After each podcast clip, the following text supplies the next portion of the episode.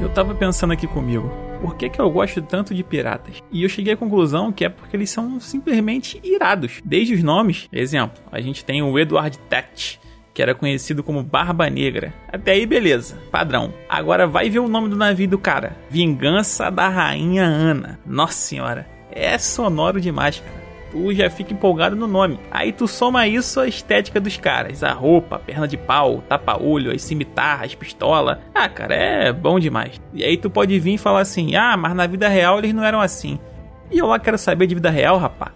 Mas então, até pouco tempo eu era um fã incompleto. Eu já tinha visto filmes, documentários, jogado jogos, lido mangás, mas um livro sobre o tema eu nunca li. Assim, de vez em quando, lendo fantasia, a gente cruza com a pirataria, né?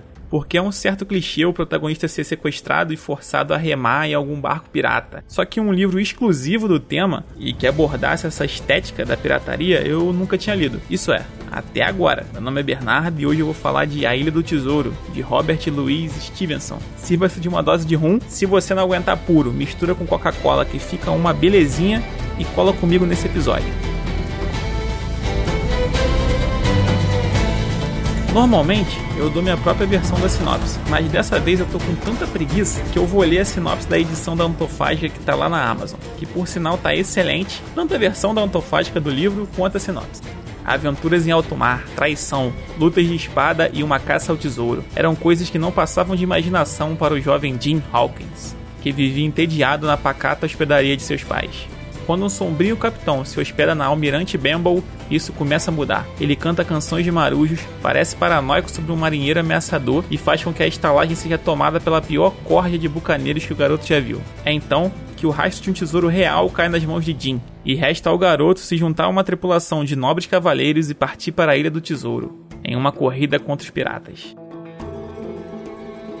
Eu acho que essa sinopse ela traz muito do tom aventuresco que é o livro, porque no fim ele é uma grande aventura da sessão da tarde. Dá para dizer que se trata de um livro infanto-juvenil, até porque o autor criou o livro junto com o enteado dele. Se eu não me engano, foi o próprio enteado dele que desenhou o mapa original. Se eu não me engano, né? Porque eu li esse livro tem mais ou menos um mês aí e essas pequenezas me fugiram aí da mente. De qualquer forma, eu fico imaginando como deve ter sido pro moleque participar dessa criação, ver o escritor dando vida à história. Cara, eu ia ficar maluco com uma parada dessa. Ainda mais porque foi o William do Tesouro responsável por solidificar todos esses clichês de pirata que a gente tem hoje.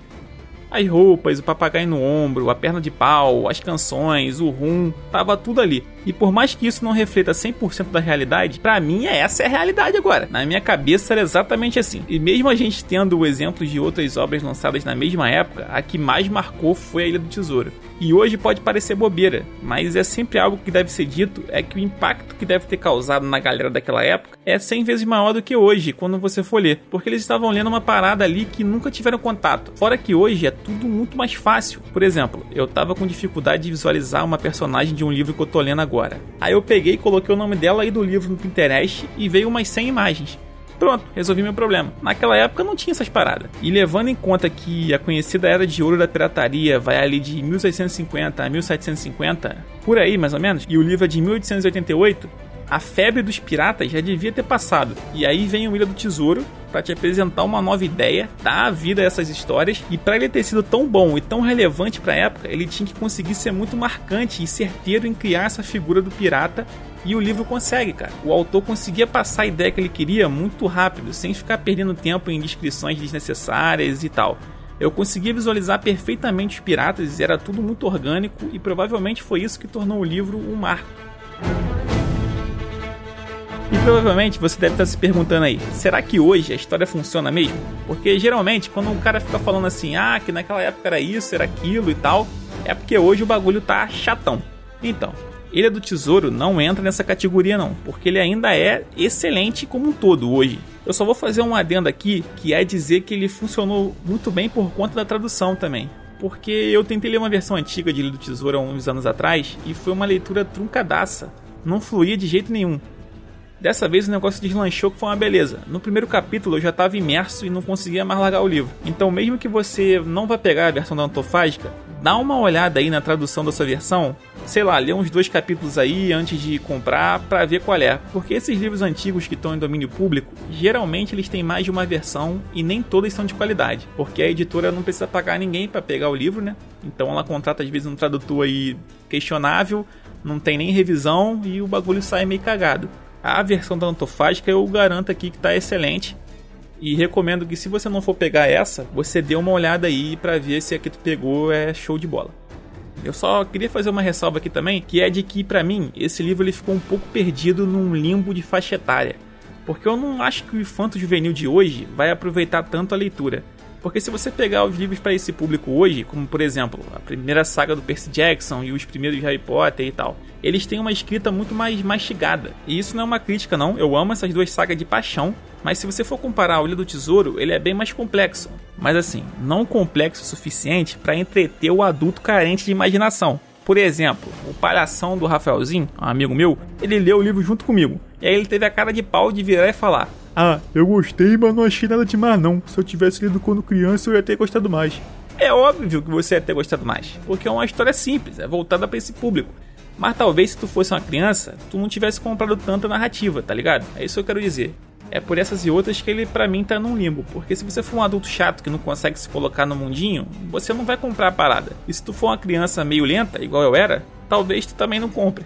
Então eu recomendo que você, sei lá, leia a amostra do livro, vê se é o tipo de coisa que tu vai gostar antes de tu mergulhar. Da minha parte, eu gostei pra cacete. Eu fiquei maravilhado com a leitura desde o início. Quando o Billy Bones ele chega na Almirante Bamble e toda aquela tensão que ele causa, eu já tava achando excelente. E quando o Jim pega o mapa, eu fiquei muito preocupado com ele, cara. Comecei a achar que ele ia ser passado para trás e tal. Mas não, nesse ponto o livro é bem bidimensional, sabe? Os bons são exemplos de honra, coragem, virtude, e os maus eles são bebuns, mau caráter e covardes e traiçoeiros. Assim, com exceção do vilão principal, que é um personagem incrível. Eu fico meio na dúvida se eu revelo ou não quem é ele, porque para mim foi um pouco de surpresa, que eu tava meio desligado quanto a isso na hora, mas pelo que eu andei vendo, é amplamente divulgado quem é o vilão. Mas se você não quer saber, pula aí um minutinho, mas sinceramente nem precisa não. De qualquer forma, eu vou te dar 5 segundos aí para tu pular.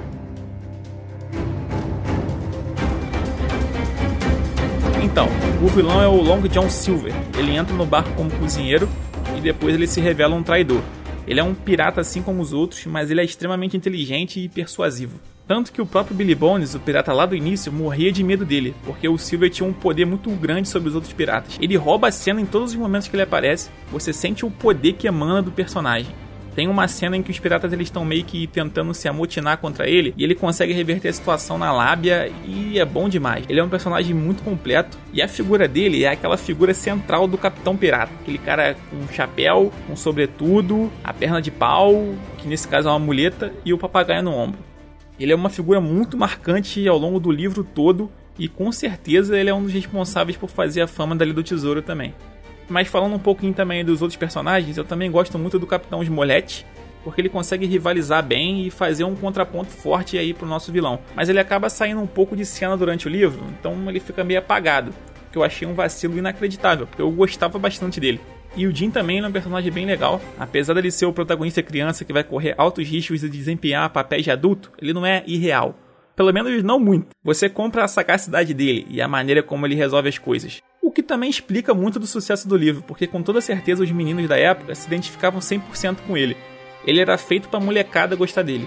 E quando eu digo em específico meninos, é porque o livro ele foi feito como uma literatura para meninos. Na época essa era uma linha bem demarcada, de um lado tem meninos e do outro meninas. Você não tinha uma obra que transitasse muito entre os dois gêneros, tá ligado? Mas sinceramente, dá para relevar. Óbvio que na minha posição de homem é fácil falar isso, né? Mas eu acho que mesmo não tendo personagens femininas, dá para você, mulher, se divertir.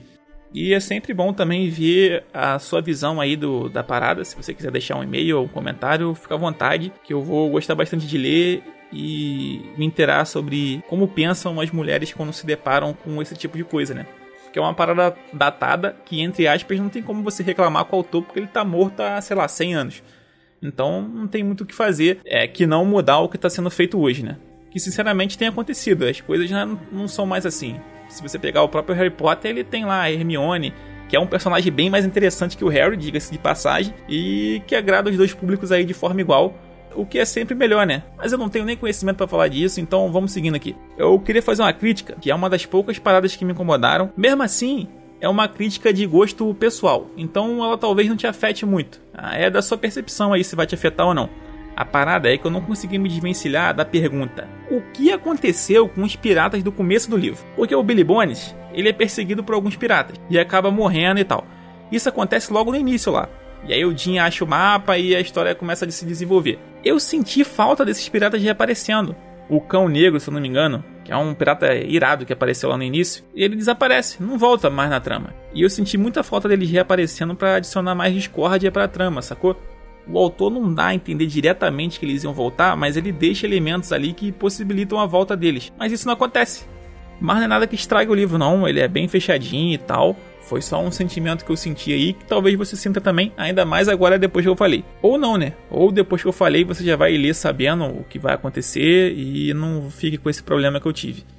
Mesmo assim, a trama ela se desenvolve muito bem, é muito bom acompanhar o Jim. Ele se coloca em risco muitas vezes de uma maneira imbecil, mas eu pelo menos comprei a ideia. Ele é uma criança e criança é essa desgraça aí mesmo. Ele é um personagem que segura bem o espírito do livro, a parada de ser uma aventura e tal. E mesmo ele sendo muito virtuoso, honrado e corajoso, você não se cansa dele não. Pelo menos no meu caso, eu torcia sempre pelo sucesso dele até porque ele não vence sempre, ele apanha muito durante o livro e é sempre bom ver o, a, o crescimento dele como um todo. É bom, confia que é bom. Eu posso dizer tranquilamente que eu amei o livro. Ele não foi algo assim que vai entrar para minha lista de favoritos da vida nem nada, mas eu só tenho sentimentos positivos em relação a ele. Então, provavelmente é uma leitura que eu vou refazer em algum momento. Ele é excelente para curar ressaca literária. Ele é rapidinho, facinho você termina a leitura. E daqui a uns anos, quando eu estiver meio cansado e tal, quiser relaxar, eu com certeza vou dar uma nova chance a ele e vou me divertir de novo 100%. Até porque ele é um excelente livro para curar ressaca literária. Ele é muito rápido, muito ágil, é fácil de ler, então provavelmente em algum momento eu vou reler. Eu só queria deixar aqui estampada a minha burrice de comprar o e-book, porque tava barato, tava tipo 10 reais, eu acho, ou 15. E eu digo burrice por dois motivos. Um é que a versão física que a Antofágica fez tá linda de morrer. Tá cheia de ilustração, tem uma diagramação especial em algumas partes. E eu não aproveitei nada disso, porque as ilustrações em preto e branco é, ficaram assim, meio sem sal. Eu acho que colorido deixa muito mais bonito e tal. E até pela ideia do tipo de ilustração que tem, que é uma parada meio surreal. Então eu marquei besteira aí. Fora que tem uma versão do livro que tá de graça no Kindle Unlimited, que é uma versão da Galera Record ou da Zaha. Eu não me recordo não, mas é uma das duas. Então eu poderia ter lido ela de grátis, entre aspas, de grátis, né? Porque eu paguei pelo Kindle Unlimited. Mas de qualquer forma eu não me arrependo não, porque eu gostei muito do trabalho do pessoal lá da Antofágica, então tá sucesso de qualquer forma. Inclusive a tradução também que eu já mencionei, que é excelente. Tá tranquilo, tá tranquilo. Eu não tô me sentindo tão mal assim também não. Foi uma parada que eu fiz ali que eu marquei uma bobeirinha, mas dá para relevar aí na vida. Não vou ficar remoendo isso aqui não. Apesar de já ter remoído bastante, né? Mas é isso. Em resumo, leiam porque é bom demais.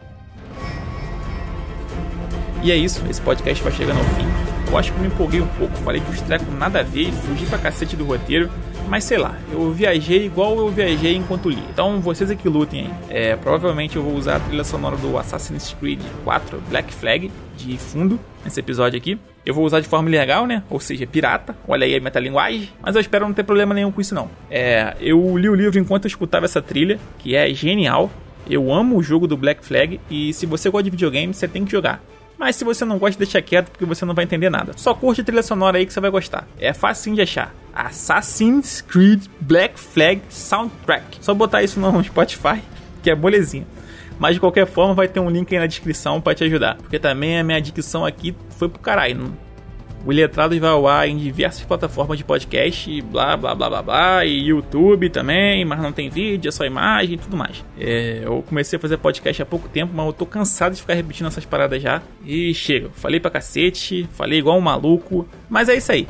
Vou pegar aqui meu Montila, misturar com a Coca-Cola e um limãozinho, porque puro ele é tenebroso, e vou ficar relaxando aqui enquanto eu edito. Tamo junto, um abraço.